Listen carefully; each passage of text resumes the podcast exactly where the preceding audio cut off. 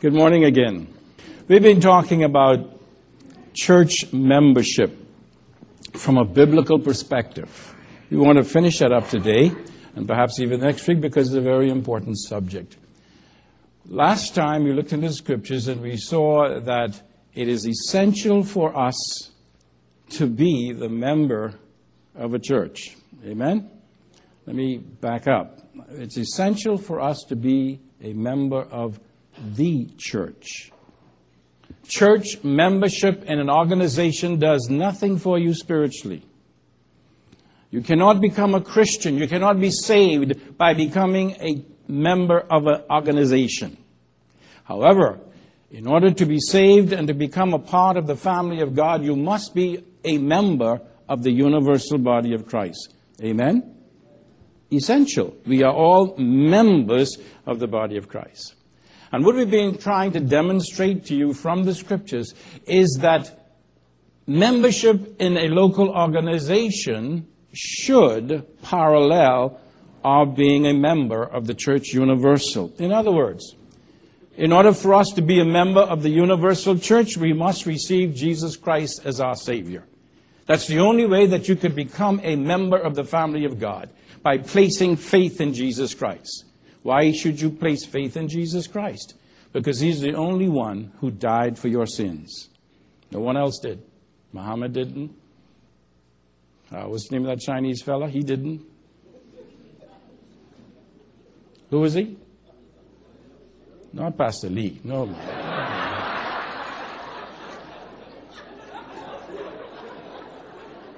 What's the, what's the name of the other Chinese guy? Anyway, none of them, no founder of any religion died for the sins of their uh, members, right? It was only Jesus Christ. He paid the price for our sin. We place faith in Him. That simply means that I don't have to do anything to earn my salvation because Jesus did everything. I simply have to accept what He did. And He was able to do that because of who He was, who He is. Who is He? He is a divine Son of God. He committed no sin, but yet He died. So He did not die for His own sin because we only die because the wages of sin is what? Death. Jesus died. He had no sin. Why then did He die? He died to pay the penalty for your sin and my sin. Florence, good to see you. Hey, there's Florence. We've been praying for Florence for a long time. She's out today. Isn't that great? Good to see you, Florence.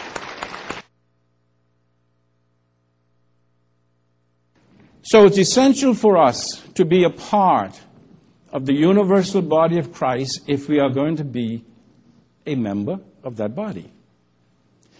Likewise, when you become a member of a local church, you have to be, or you should be, a born again Christian, as we say, one who has placed faith in Jesus Christ, or else you should not be allowed to be a member of a local church. All right? That's one of the first essentials. When we come into the membership of the universal body of Christ, we come into fellowship with the triune God. John teaches that in his epistles. We have fellowship with the Father and with his Son. We have fellowship with the triune God.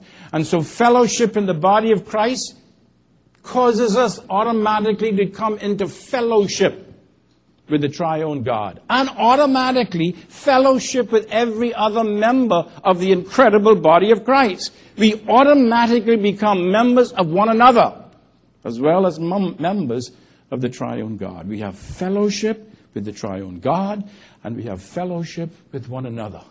That's why actually you can use the terms membership and fellowship synonymously. They're the same thing spiritually speaking. If you are a member of the body of Christ, you are in fellowship with the body of Christ. You understand what I'm saying? So what we're saying then that when a person say, says that I want to become a part of a local body, you're saying I want to become a part of the fellowship of the people of God. Now why should you do that? Well, because as we explained last time as well, God's purpose on earth is being done primarily through the body of Christ, the church of Jesus Christ. In other words, God's purpose for this earth some would even say the universe, is being done through members of the incredible body of Christ. And so, when you become a part of a local assembly, a local fellowship, you're saying, I want to be in fellowship with those who've been commissioned by God to carry out His will in the earth. What is His will? Well, there are many elements, aspects to it, but primarily, His will on earth is that we proclaim the fact that Jesus Christ is Lord. That's it in a nutshell. Jesus Christ is Lord. Now, that's a good statement. What does it mean? Well, all those who acknowledge that Jesus Christ is Lord becomes a part of the family of God. Those who call upon the name of the Lord shall be what? Saved. Romans 10. We call upon the name of the Lord for salvation. And what God is doing in a nutshell is having the message of the Lordship of Christ proclaimed throughout the ends of the earth so that all people might come to that knowledge and bow the knee and acknowledge Jesus Christ as Lord of Lords and King of Kings. And I want you to know something. There's coming a day when every knee shall bow. Amen? Every knee shall bow and confess that Jesus Christ is Lord to the glory of the Father. That's what we're here for. As believers, we're here to accomplish that purpose. And it can only be accomplished in concert with one another. No individual Christian can accomplish the purpose of God on earth. It's only the body of Christ. And it's only when the members of the body of Christ come together that the will of God can be accomplished in this earth. It's a body. It's not an arm. It's not a leg. It's not an ear or a nose or an eye alone. It's a body. How would you like to see my big, beautiful eyes walking down this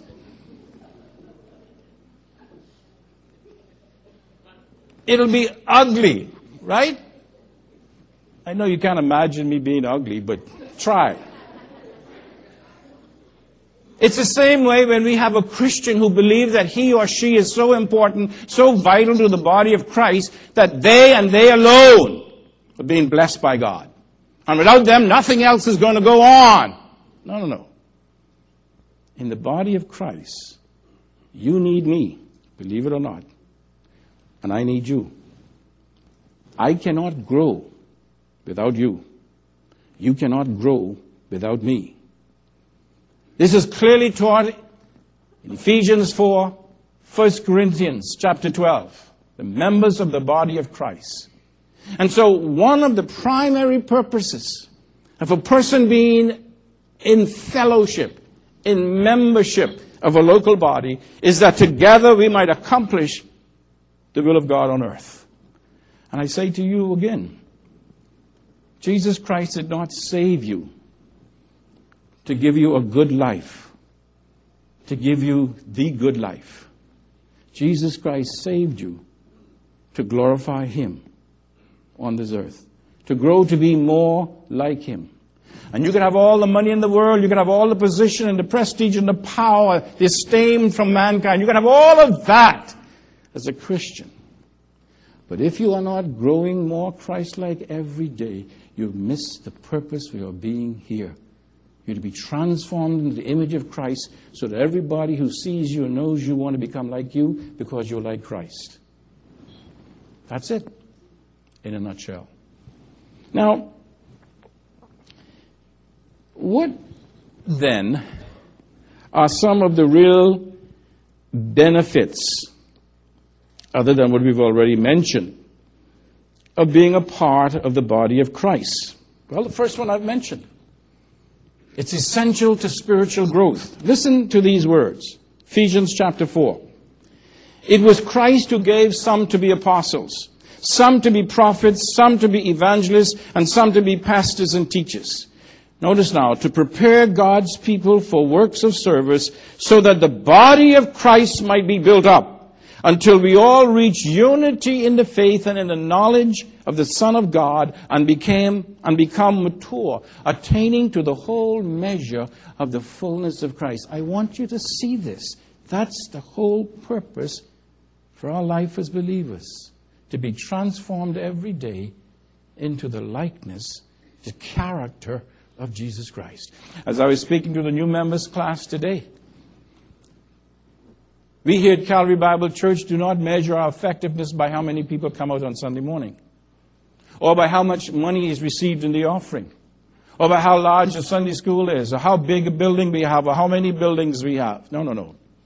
The effectiveness of the ministry of Calvary Bible Church is measured by how you are trans- being transformed in the image of Christ every day of your life.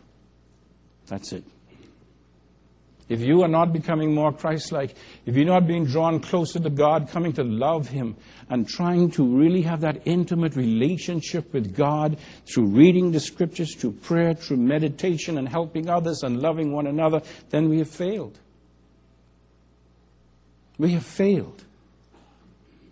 We are here to become like Christ, to demonstrate what He is like to the world. He says, Then we no longer will be infants, tossed back and forth by the waves, and blown here and there by every wind of teaching, and by the cunning and craftiness of men in deceitful scheming. Believe it or not, there are religious shysters out there. And they're trying to get your money. And let me tell you this. You can measure your spiritual growth by how much money you are giving to those who are not teaching the Word of God. You say, but they all say they're teaching the Word of God. That's where maturity comes in. If you mature, you can determine what is the Word of God and what is not. It is only when you are not mature that you are going to be hooked into this kind of a thing. You say, what do you mean? Well, let me give you an illustration of a false teaching that so many of you are involved in. How many of you have heard of the prayer of agreement? You know what the prayer of agreement is? Yeah, stop talking. You all talk about this in the class, right? Prayer of agreement. You have it? Call in so I could agree with you. So when we pray, God will have to answer. It's called the power of the prayer of agreement. If any two agree on my name, you ask and I will do it. Now you know what I'm talking about? I don't think you could listen to the radio today without hearing that. The amazing thing is, go to the scriptures, the passage today using to build on it has nothing to say about prayer. Nothing to say about prayer. But yet a whole religious movement is being, uh, being, is being developed around a passage of scripture that doesn't say anything about what they're purporting it to say. And many of you are hooked into it. I call you up because I want you to agree with me.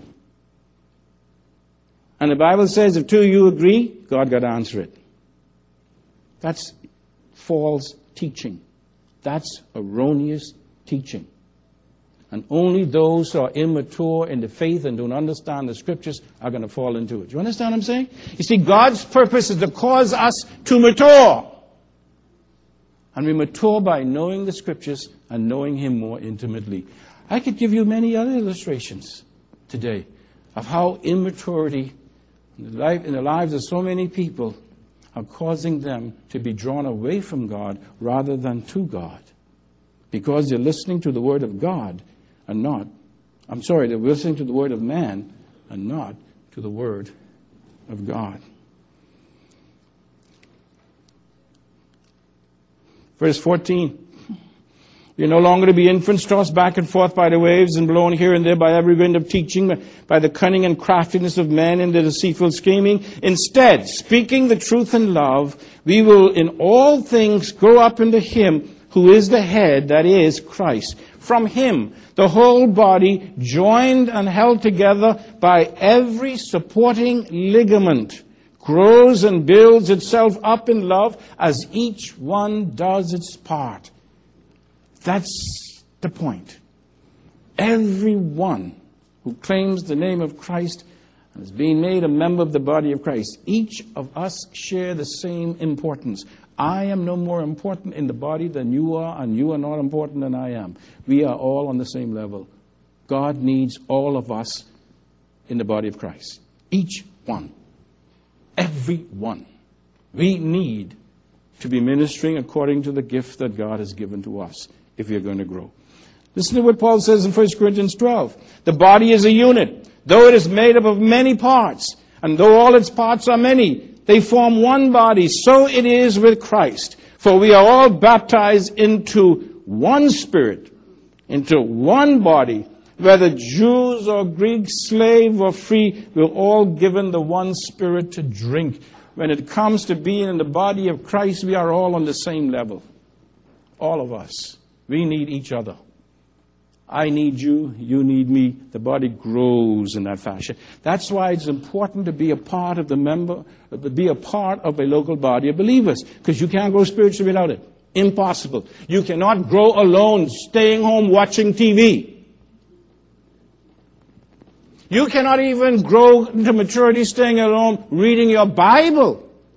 You have to be a part of a functioning local body of believers. That's the way God has designed it. It's essential for spiritual growth and for accomplishing the purpose of God on earth. There's another reason why it's important to be part of a member body of Christ, not only because of the growth, not only because of the prevalence of false teaching, but also because of the diversity of denominations. This is a sad thing to have to talk about as members of the body of Christ, but it exists. Denominations, by their very nature, exist because of differences in biblical interpretation, as well as personal ambition. Some are honorable, some are not so honorable. But today, we do not have the luxury of one local church as it was on the day of Pentecost. The evil one has established counterfeit churches in the world alongside the true churches of Christ, the true church of Christ. We must assure as much as possible that only true believers become active members of a local congregation. Because when you have a mixture of unbelievers, unbelievers say they're ministering to God, all you have is a religious salad that doesn't taste so good. A biblical procedure for local church membership provides the safeguard. The first one, you must become a Christian. The second one is what kind of a doctrine are you holding now? If you are holding erroneous doctrine, you should not be given membership in a local church. Why? Because if you are a member of a local church and you go into erroneous doctrine and will not change, the Bible says you should be excommunicated. And so if you should be excommunicated for holding false doctrine, certainly you shouldn't be allowed into the church if you hold false doctrine. You understand what I'm saying? And so we have to find out what is it that you believe. Basically, I don't know whether you should wear a white shirt when you come to church or whether you should wear makeup and all that. I'm not talking about that kind of stuff. Although many churches are being broken up because of those things. I'm talking about do you believe that Jesus Christ is the Son of God? That his death, resurrection alone is the basis for your salvation? And the triune God, Father, Son, and Holy Spirit. One God, one essence with three distinct persons. Those are the things we're talking about essential doctrine that must be adhered to if we are going to be able to have the local church to be a true manifestation of the church universal, the diversity of denominations. But also, membership in a local body is essential today because of the loss of the biblical concept of the true church. There's very little practical recognition of the unity of the Spirit today, unfortunately in our world when it comes to church life. It's really impossible today for believers to simply move from one church to another church with assurance that they are going to be received as members of the body of Christ based on the Word of God. That's right. That's why we have constitutions in the churches. Do you realize that constitu- the constitutions are really made up to separate us rather than to unite us? Because what did it do? You've got to believe this if you don't come in. Now, there's a sense where it does unite those who do believe it. But basically, the only constitution we should have is the Word of God. But sin has come in and corrupted our thinking, our ambitions, and so we try to do things our way rather than the biblical way. And so there's a loss of the oneness of the Spirit. But there's also no acknowledging today of spiritual accountability.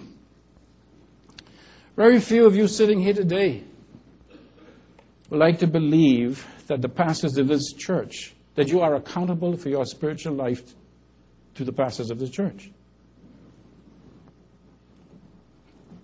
I, I's my own man.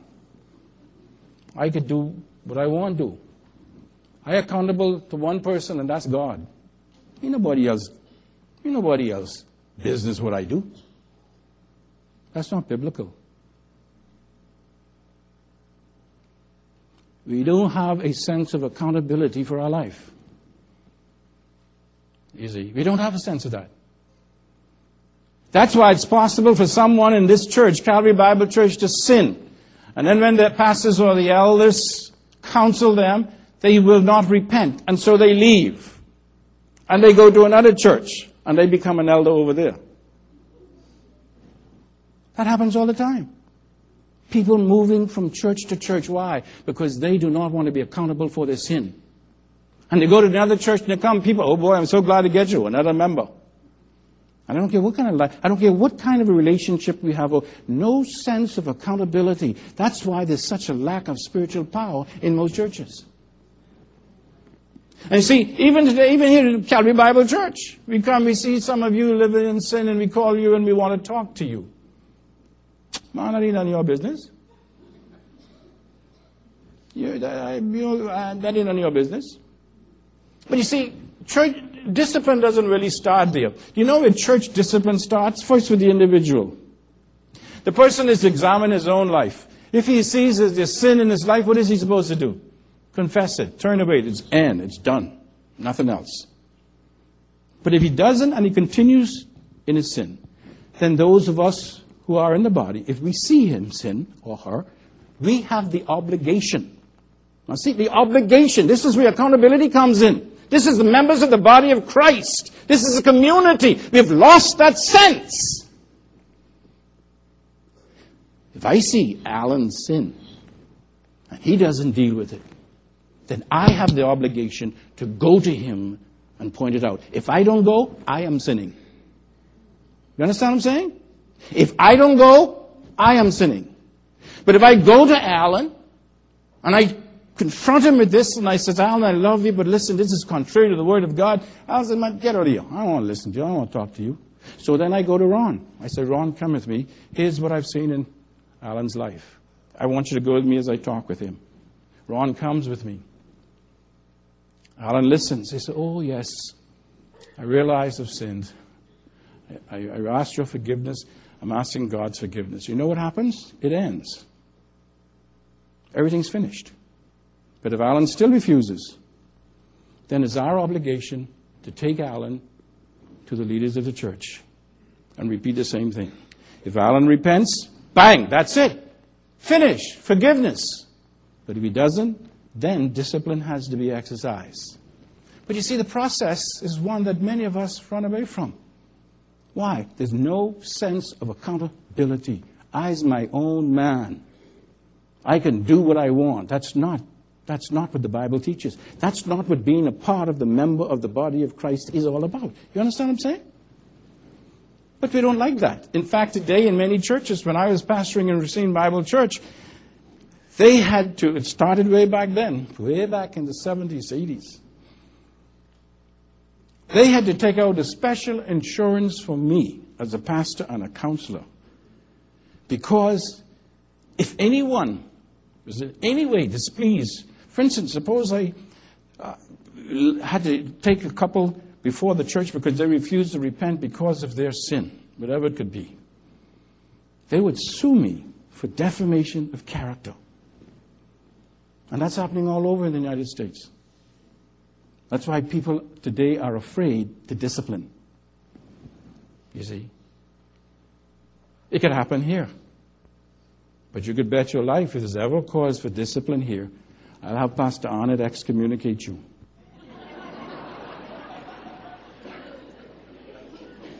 so you could sue him, not me, right, Pastor Arnett? But see, what I am talking about here is accountability.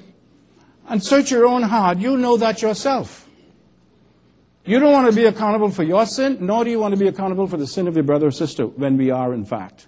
You understand what I'm saying? That's why church membership is so important. These things have to be taught and practiced. That's what it means to be in community, to be a part of the body of Christ. And so, what we say to you then is that membership in the local church is essential for spiritual growth. It could prevent you from falling into false error. It could give you a sense of accountability to one another, and it can provide the spiritual growth that you need. Now, here at Calvary Bible Church, we have some basic things for as far as membership is concerned purity of life as well as purity of doctrine. We talked about that. Faith in Christ as Savior, baptism. Now, this one, I, am going to be honest, I always tell the men this, I have a little situation with this one. Here at Calvary, we require that you be baptized to become a member. But really, when we get right down to it, we cannot say this is a biblical requirement. Why? Because you don't have to be baptized in order to become a part of the universal body of Christ. Right? However, baptism is something that is required of believers. In fact, that's the first thing, one of the first things we should do as believers is to be baptized. Again, we have kind of twisted this up today we have people that got to wait for years because you got to go through all kind of classes in order to be baptized. The New Testament knows nothing about that. The only thing that's required for baptism is faith in Jesus Christ. That's it. You see? But that's just one of our requirements here. Know Christ as Savior, be baptized, living a pure life. Now, some people say, hey man, what do you mean living? I come into church because I want to learn how to be a pure life. Yeah, but if you're shocking up at somebody and you won't give that up, there's no way that we're going to say that you are qualified to be a member of the church. You understand what I'm saying? Because you're living in sin. And that's a whole word I don't like. We're all living in sin when it comes right down to it, because all of us sin every day, right? So be careful how we use that word living in sin. Don't make that look as worse than it is. But we have people living in a situation that is a sinful one. Right? And so if that is the case, like for instance, we, have, we, we counsel marital people, uh, uh, uh, we, we do premarital counseling. And we find that some people come in and they are living together. So one of our demands to continue with that is that you separate. Now, of course, that could bring a lot of problems, especially if you've been living together a long time, you get children and all that. A lot of kind of problems. But still, we have to go for it. Do you understand what I'm saying? Why? Because one of the basic characteristics of the church of Jesus Christ is that it is a holy church. It is a holy church. The Holy Spirit indwells. And you cannot have unholiness going on in a holy place. That's why discipline is necessary. That's why purity of life is necessary. That's why purity of doctrine is necessary. Because the church of Jesus Christ is a holy church set apart from sinful action and behavior. Now, does it mean you have to be perfect? No, that's not the idea. When we sin, as we mentioned in our prayer time today, if we confess our sins, He's faithful and just to forgive us and to cleanse us from all unrighteousness. But our determination must always be to keep the body pure. Pure. Free from immorality, free from impure doctrine, impure living, and so on. The scriptures tell us there's another thing is important for church membership, and that is the fact that we should meet together. That's amazing. And you become a part of a member of a body, but then you don't come out. I, I just want you to, you know, look at the. It's illogical. Why do you want to be a part of the member of the body that you don't want to come out have fellowship with? You see, that's because we have the wrong idea of membership. We think it's the membership that gives us grace before God or gives us merit. That's not it. The scriptures are very clear. that believers are to gather together for the benefit of spiritual growth. In fact, you know one of the basic meaning of the word church, ecclesia? Those who have been called out into fellowship with Christ. In other words, you can put it this way those who have been called out to get together. Now, if you're called out and you're not getting together, you're not really fulfilling the whole idea of the concept of the church. That's why some churches call themselves assemblies. Because the whole idea of assemblies is what? Coming together. It's from the Greek, the synagogue. It has the idea of coming together. A synergy takes place, as it were, and the people of God comes together. What happens? Well, listen to this passage. Hebrews chapter 10. Let us consider how we may spur one another on toward love and good deeds. This is what takes place when the people of God gets together. The King James Version says, uh, provoke one another. One of the things then we as believers should be doing is provoking one another. In a good sense. Provoking one another to good deeds unto love. You see, that's how the body grows. We get together. That's why, for instance, we're having a lunch afterwards. Now I want you to get together and provoke one another. The good works and the love. See, that's what it is. If we don't allow opportunity for those kinds of things, what does the church become? We have more spectators here in the church most often. You come, you sit down, you say, Give it to me, brother, bless me. I've been working hard all week. I want to come to church for a blessing. What that means, I don't want anything that disturbs me. Oh, yeah, I know I'm thieving from my, my employees. Oh, yeah, I know I'm doing this, I'm shacking up, but I to hear that. I want to be blessed. Well, if you want to be blessed, then you better don't come here if that's the way you're looking at blessing.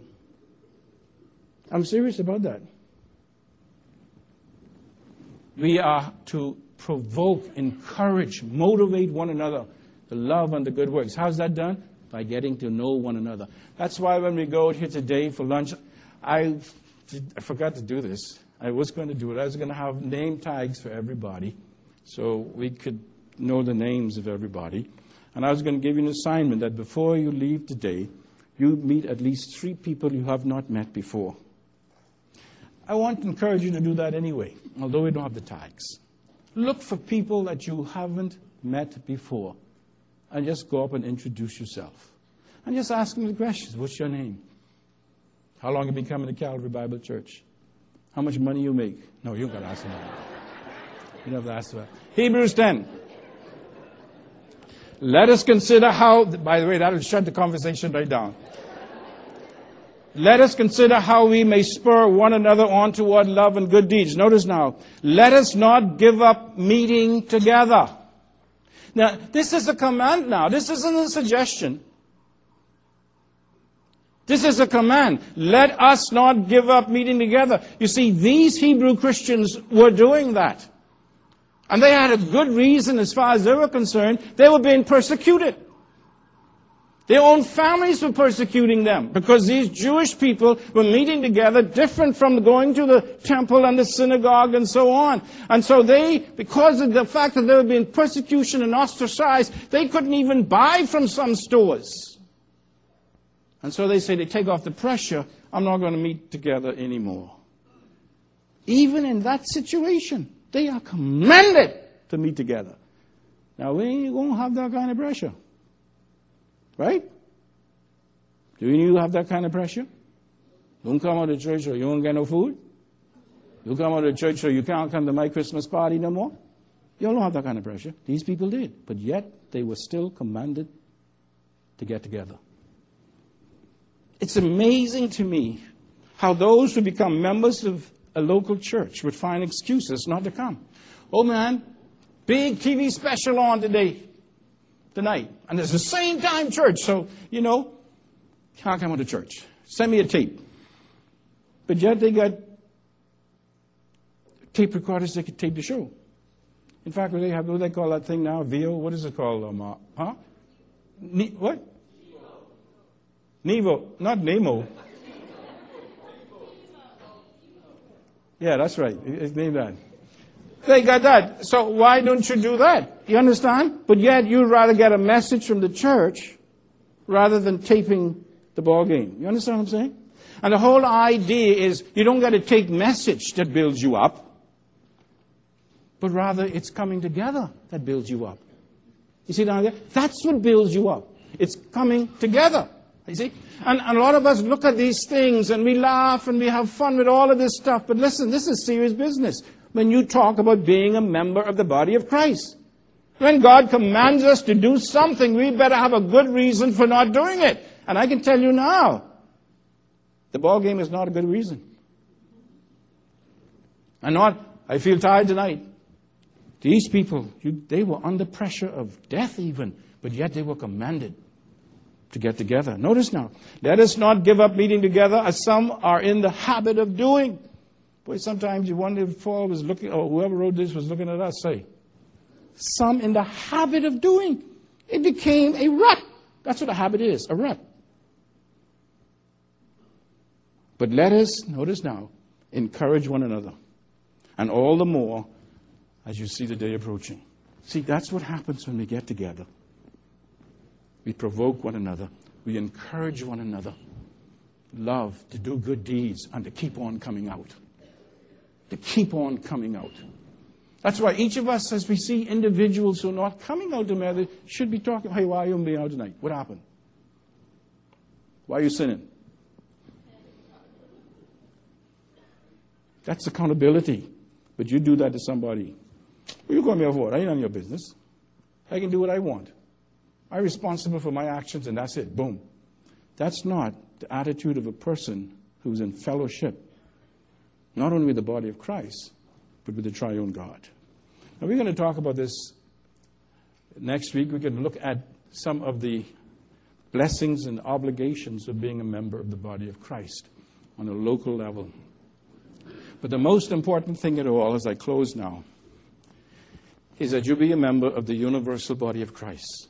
That means that you realize that you're a sinner and you place faith in Jesus Christ, the one who died for you and was raised again. Then you become a part of the universal body of Christ. That's primary. The other things come after that, but that's basic. But if you are already a member of the body of Christ, oh, I encourage you to encourage others. Take the opportunities coming out. See, don't come out just to hear the preacher. Come out to see one another.